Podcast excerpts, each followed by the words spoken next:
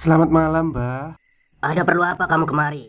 Eh, saya pengen punya podcast, Mbak. Biar pacar saya makin cinta sama saya. Loh, loh, loh. Mau bikin podcast kok tanya dukun? Sekarang kamu download aplikasi Anchor.fm. Di situ kamu bisa buat podcast gratis dan podcast kamu bisa didistribusikan ke platform mana pun. Dan di aplikasi atau website Anchor.fm juga terdapat fitur-fitur yang memudahkan kamu untuk membuat podcast. Oh, gitu ya, Mbak. Kalau gitu, saya boleh minta password wifi-nya, Mbak. Buat apa? Buat download Anchor.fm, Mbak.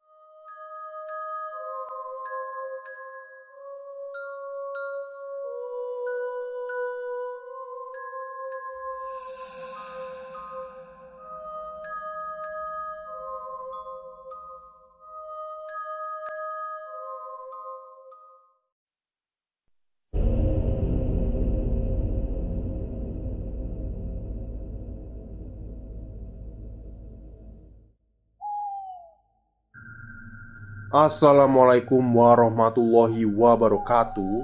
Halo semuanya Jumpa lagi dengan saya Chow Sing Sing Kurator dari podcast Horror Night Story.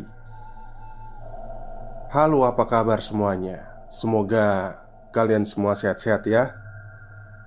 Dan seperti biasanya pada siang hari ini Saya kembali dan akan menghadirkan sebuah kisah mistis untuk kalian semua. Kisah mistis kali ini saya dapatkan dari kiriman email. Ya, sebenarnya saya disarankan ya. Jadi ini tweet dari tweet horor dari akun Twitternya Mbak Meme yang menceritakan tentang tempat kosnya. Oke, daripada kita berlama-lama, Mari kita simak ceritanya. Terlihat netra omah putih, terlihat batin omah abang. Kowe lek gelem melu aku. Tak dudui kelakuane koncomu biyen ngorak-ngarik omahku iki. Sebelumnya sebagai informasi di awal kos putri ini disebut oleh warga sebagai omah putih karena bangunannya bercat full warna putih dengan nuansa kuno yang melekat.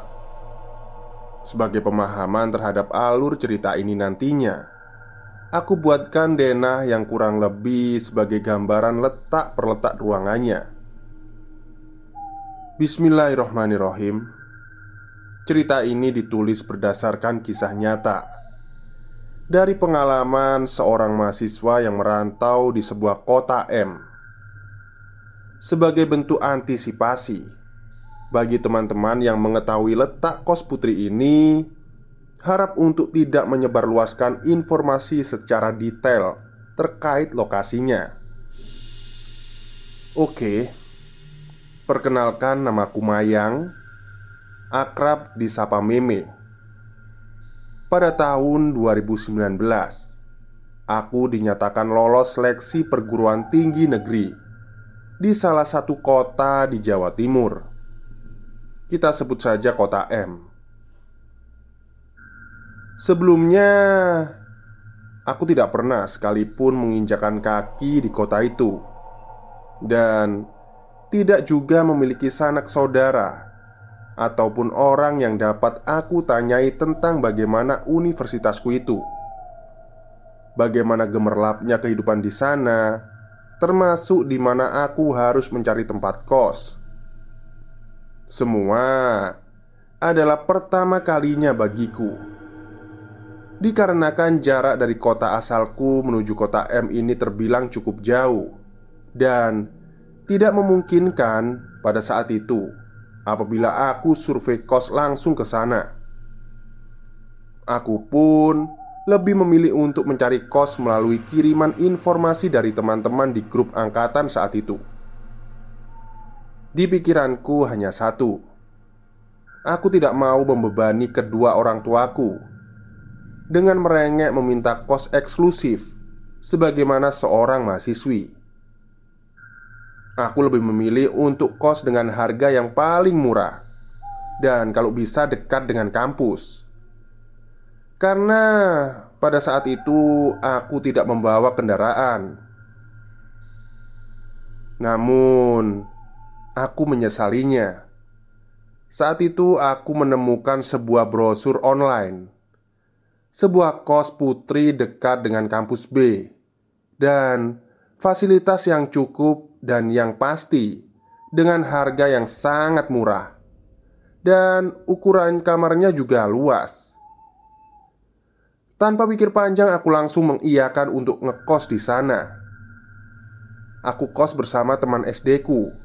Sebut saja namanya Nana. Nana berangkat lebih dahulu. Dan aku menyusulnya tiga hari kemudian Singkat cerita, tibalah hari di mana aku menginjakan kaki di kota M.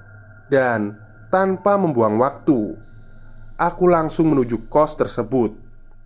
Oh iya, saat itu aku sudah diundang di grup obrolan lain oleh pemilik kos.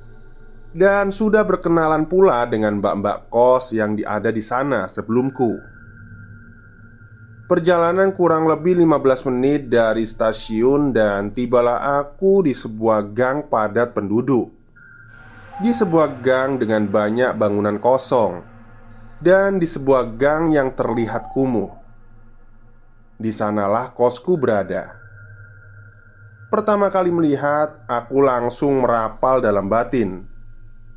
Edan, yang bener aja, ini sih penipuan. Kok beda sama aslinya? Ya, memang di brosur terlihat cukup menjanjikan. Namun kenyataannya lebih seperti cosplay rumah hantu yang kuno dengan keramik kecil-kecil berwarna putih lusuh. Sebelum masuk, aku sempat bertemu dan bertegur sapa dengan penjual ayam goreng di depan kos. Beliau seorang nenek tua, namun terlihat masih sangat bugar. "Kos di sini, Nduk?" "Enggak, Mbah." "Kamu dari mana?" "Saya asli Madiun, Mbah." "Oh, ya wis. Awakmu yang hati-hati yo."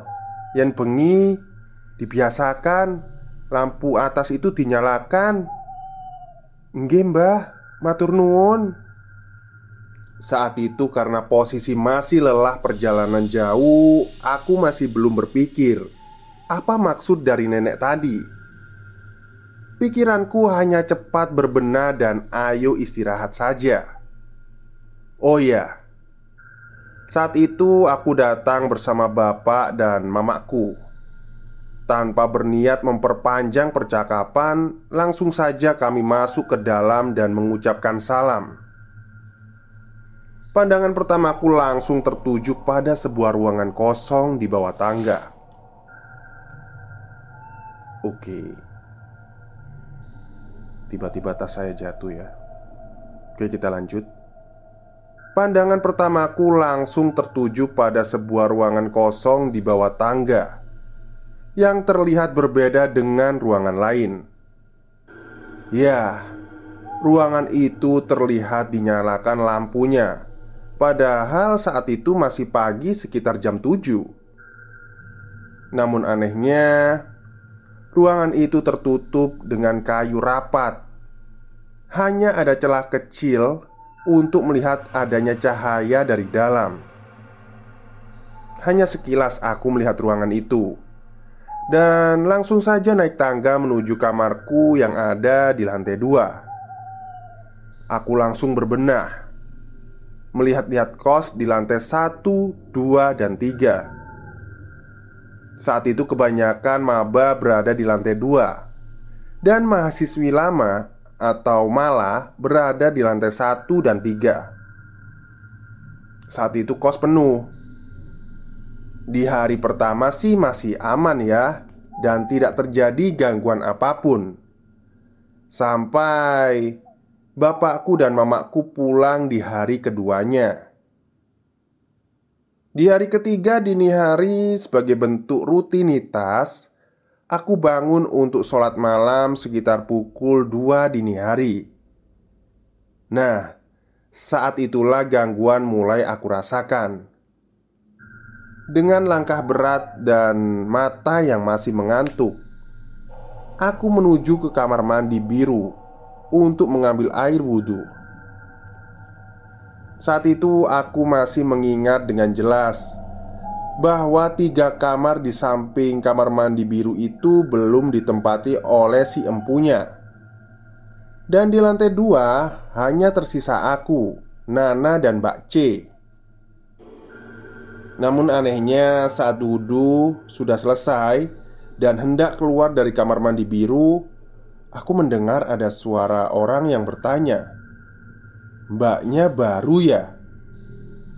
Spontan aku menjawab Sambil masih menunduk merapikan celana panjangku Iya mbak, baru dua harian di sini Tapi Saat aku menengadah ke atas tidak ada seorang pun di sana. Saat itu aku masih berpikir, "Alah, paling halusinasi doang. Kan baru pertama kali ngekos. Wajar sih kalau sedikit-dikit agak parno." Wajar. Kata itu selalu menjadi tameng untukku menenangkan diriku sendiri. Kemudian Singkat cerita, di hari ketiga Aku sudah berkenalan dengan si dia Dan di hari pertama kali mos kampusku Aku kembali bersapa dengannya. Namun sedikit lebih ekstrim saat itu. Mos mengharuskan maba untuk berangkat ke kampus jam 4 pagi. Oleh karenanya aku sudah mempersiapkan diri untuk tidur lebih awal agar aku bisa bangun lebih pagi. Saat itu aku mulai tidur setelah sholat Isya Sekitar jam 8 malam.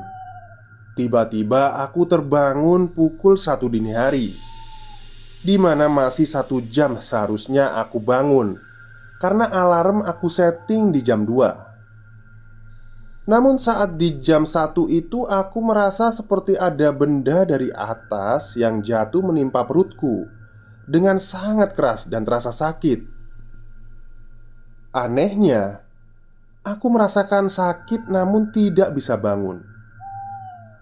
Tidak bisa bergerak atau bahkan mengucap istighfar pun aku tidak bisa.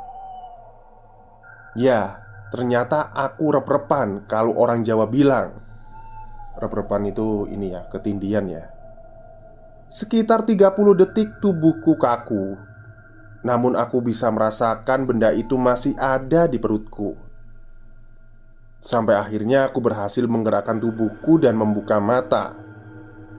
Dan yang kulihat Sebuah gumpalan rambut Menggelinding jatuh dari atas perut ke lantai bawah kasurku Kemudian menghilang. Saat itu aku shock. Aku langsung bangun dan melakukan sholat malam saja namun juga tidak terlalu shock karena pada dasarnya aku memang sedikit sensitif mengenai hal yang bersinggungan dengan dunia yang tak kasat mata. Jadi, kuanggap hal itu tidak membuatku terlalu takut.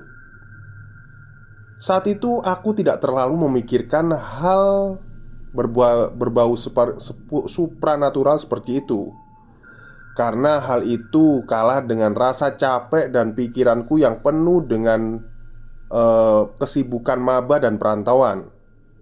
Di hari berikutnya, masih dalam rangkaian MOS, aku berniat untuk membeli jajanan tugas.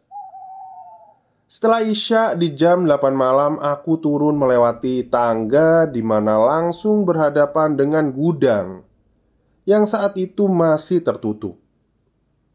Saat aku melewati gudang, aku mendengar ada suara seperti kerbau. Ya, aneh memang. Tidak ada satupun warga di sana yang memelihara kerbau. Tidak juga ada yang iseng menonton video sapi mengamuk saat Idul Adha. Namun, aku mendengarnya dan suara itu berasal dari dalam gudang.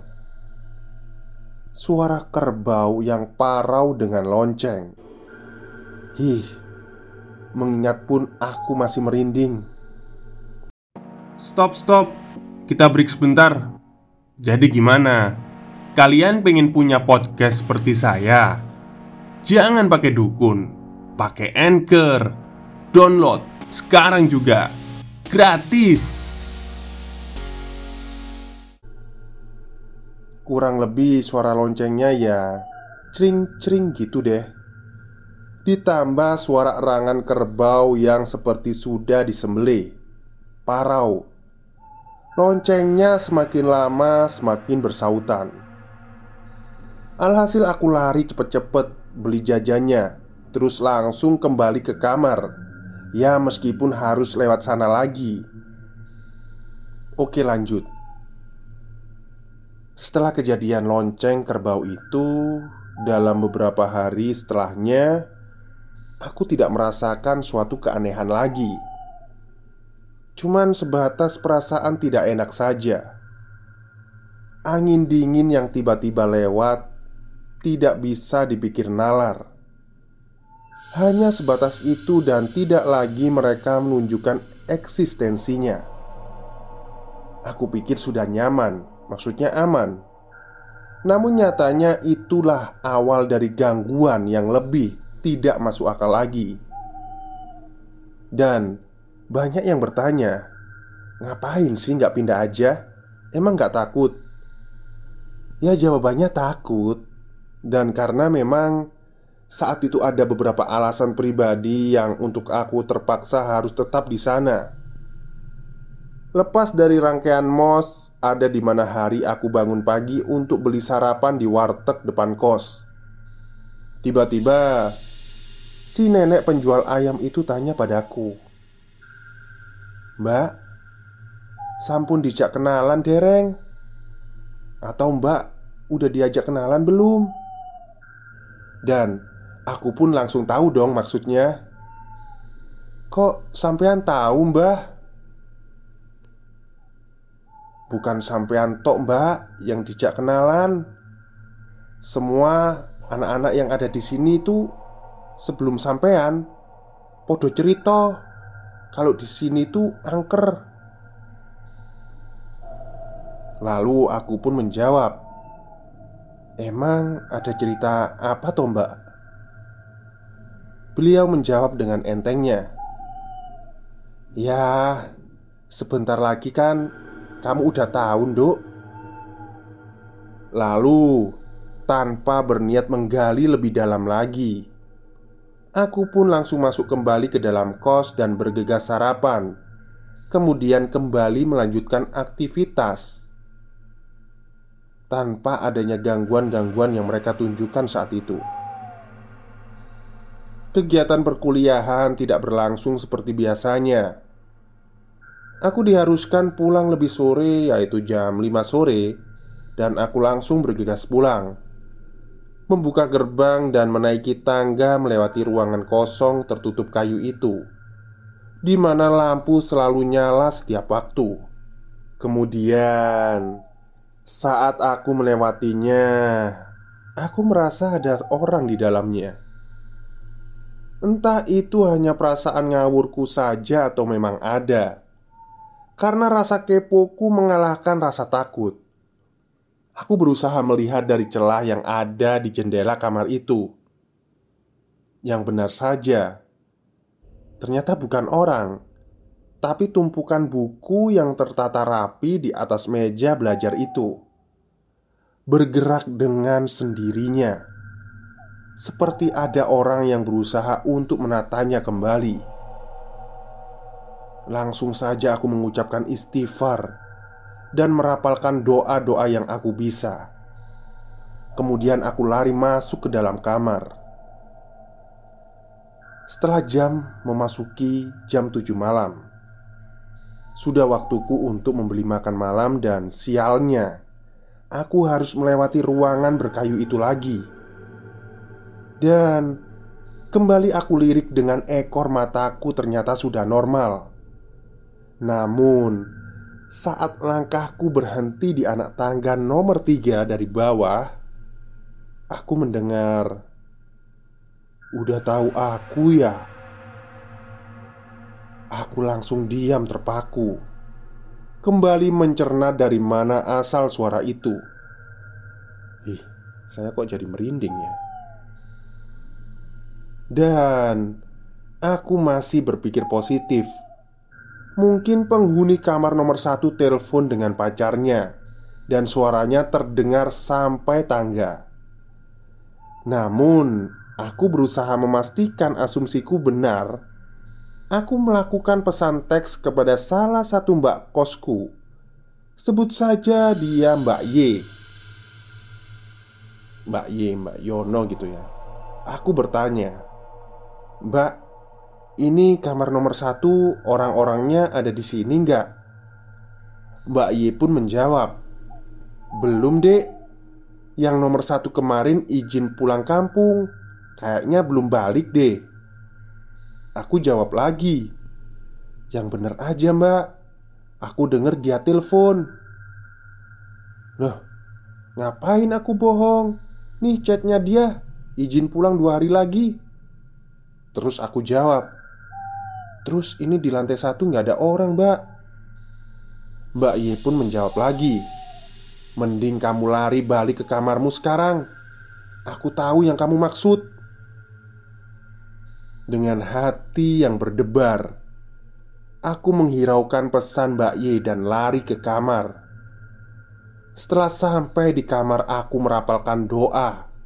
Karena hanya itu yang aku bisa dan aku pun kembali tidur dengan perut yang kosong.